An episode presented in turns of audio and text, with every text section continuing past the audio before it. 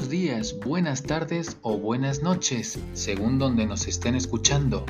Mi nombre es Javier Taboada de Zúñiga y estáis escuchando Idiomas B2B, un podcast donde os hablaremos de temas relacionados con los idiomas dentro del mundo de los negocios, por ejemplo, cómo y cuándo intervenir en una reunión de negocios a nivel nacional e internacional algunos consejos sobre el tipo de empresario con el que vais a hacer negocios en el extranjero, algunos proverbios y o refranes populares del mundo y muchos temas más.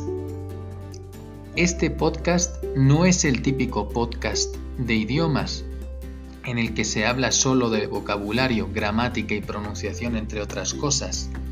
Nosotros queremos ser ese podcast amigable que viaja contigo mientras estás atascado en el tráfico, subido en el metro o autobús o simplemente en tu casa tranquilo, descansando después de una larga jornada de trabajo. Y ahora sí, comenzamos.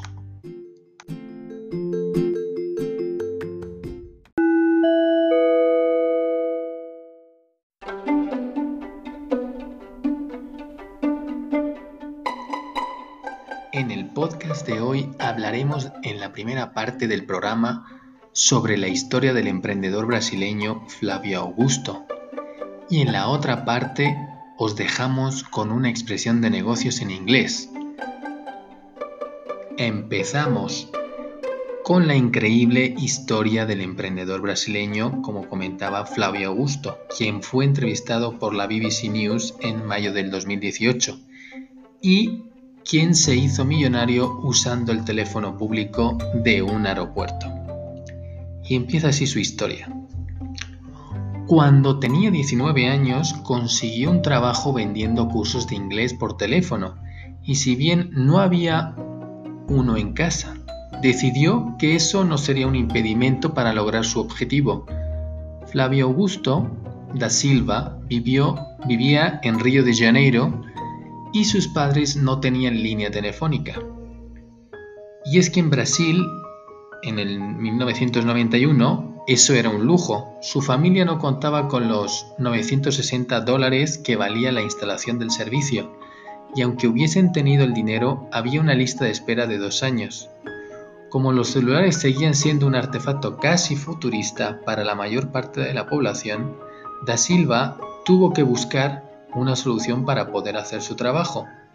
Entonces se le ocurrió la idea de utilizar los teléfonos públicos que existían en el aeropuerto Santos Dumonte, transformar la terminal aérea en su nueva oficina. Hoy el emprendedor tiene su propia escuela de inglés, Weiser Education, con ventas anuales de 113 millones de dólares y su fortuna personal está estimada en 300 millones de dólares. Dice así el protagonista, no tengo ninguna duda de que encontré mi destino en ese aeropuerto, dice el empresario de 46 años, que obviamente hoy tendría esto unos 49 años. Cuando comenzó el desafío de las televentas, Da Silva se dio cuenta que tenía habilidades para vender cursos de inglés, a pesar del, del incesante ruido del aeropuerto. También hay que decir que no tenía ni idea de inglés. O sea, eso acrecentaba todavía más su valor a la hora de, vender, ¿no? Rápidamente se convirtió en el director comercial del negocio y cuatro años más tarde tomó la decisión de crear su propia escuela. Sentí que estabas listo, comenta. La compañía donde trabajaba no estaba dispuesta a hacer inversiones necesarias para mejorar la calidad de los cursos. Conocía el producto y sabía que podía lograrlo. Sin embargo, el emprendedor tenía que vencer dos grandes obstáculos. El primer desafío era que a pesar de tener habilidades para vender los cursos de inglés, apenas conocía un par de palabras de ese idioma. El segundo fue como no podía conseguir un préstamo bancario, tuvo que utilizar los 5.500 de su línea de crédito pagando una alta tasa de interés. Da Silva contrató a 18 personas para que desarrollaran materiales pedagógicos y una metodología propia, apostando a que tendría suficiente demanda como para no irse a la quiebra en pocos meses. Lanzó al mercado su escuela de inglés de negocios Wise Up, dirigida a un público distinto al de las otras compañías brasileñas dedicadas a la enseñanza de idiomas. En esa época la mayoría de los institutos tenían un foco puesto en los niños y en los viajeros que se iban de vacaciones al exterior. Su idea fue crear un curso para los adultos que buscaban trabajo. En esos años había muchas compañías internacionales instalándose en Brasil y por lo tanto el inglés iba a ser un requisito en el proceso de selección, comenta el empresario. Su apuesta dio en el blanco. Aunque Brasil pasaba por un momento económico difícil con una tasa de inflación de 148% en 1995, cerca de mil personas se inscribieron el primer año. Tres años después, Da Silva tenía una red de 24 escuelas en distintas ciudades del país y en 2012 introdujo el modelo de franquicias, una estrategia que le permitió abrir 400 sucursales. Cuando llegó a ese punto de crecimiento, el empresario decidió que ya había hecho su trabajo en la compañía y se fijó nuevos horizontes. Me veo como un constructor, afirma. Quiero construir un proyecto exitoso y luego proponerme un nuevo desafío. Ese mismo año vendió WhatsApp al, se vendió WhatsApp perdón, al grupo brasileño Abril por 240 millones de dólares. El próximo desafío de Flavio Augusto fue el mercado del fútbol. En 2013 invirtió 120 millones para convertirse en el accionista mayoritario del club Orlando City, poco antes de que el, equipo entrara a la, Major, a la Major League Soccer la liga más importante del fútbol estadounidense. En los últimos años el valor del club ha crecido. Actualmente el Orlando City está valuado en 490 millones de dólares. Es uno de los equipos más valiosos de la liga. Una de las razones por las que el emprendedor eligió ese equipo fue porque Orlando es uno de los destinos turísticos más populares para los brasileños. ¿Y qué pasó con WhatsApp? Luego de vender la escuela de inglés, Da Silva no mantuvo ninguna relación con la empresa, pero como los nuevos dueños estaban perdiendo dinero, le ofrecieron vendérsela por menos de la mitad del valor al que él se había desprendido de ella. El empresario aceptó la oferta. Bajo su liderazgo, la, firma comenzó a expandirse nuevamente. Hoy posee 440, 440 escuelas en Brasil, Argentina, Colombia y México manejadas por el grupo asociado Wiser Education. Y Da Silva se ha propuesto la meta de tener mil sucursales en América Latina en 2020.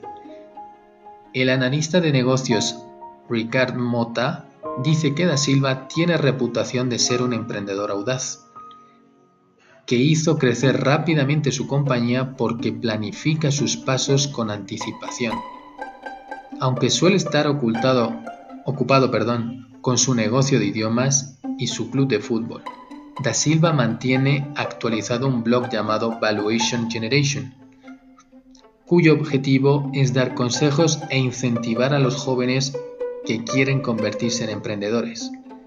Veo mi trayectoria como una prueba de que todos son capaces de lograrlo, dice. No me siento mejor que los demás, solo se trata de aprender cómo hacerlo. ¿Y ustedes qué piensan de esta historia? ¿Les ha parecido interesante? Pueden hacernos llegar sus comentarios cuando quieran.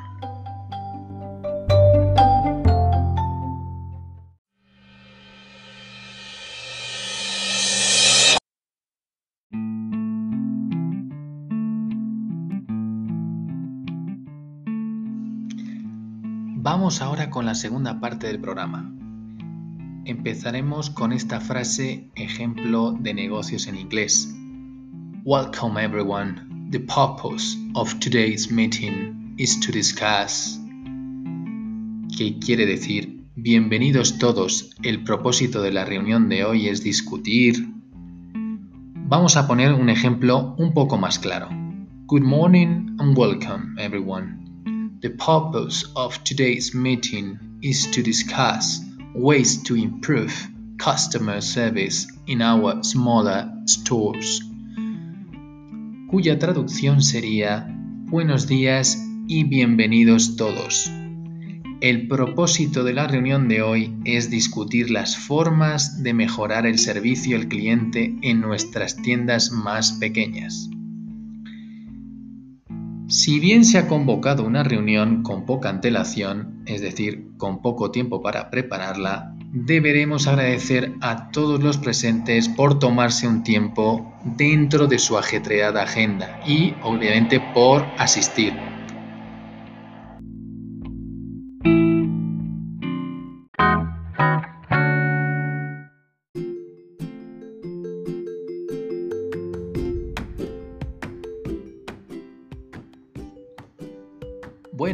Esto ha sido todo por hoy. Esperamos que os haya gustado mucho el podcast de hoy y que nos sigáis escuchando en próximos episodios.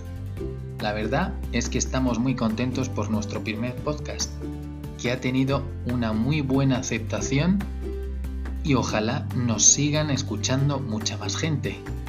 Por favor, apoyarnos compartiéndolo con vuestros amigos y compañeros de trabajo para que más gente lo pueda disfrutar. Os esperamos en el próximo podcast de idiomas B2B. ¡Chao!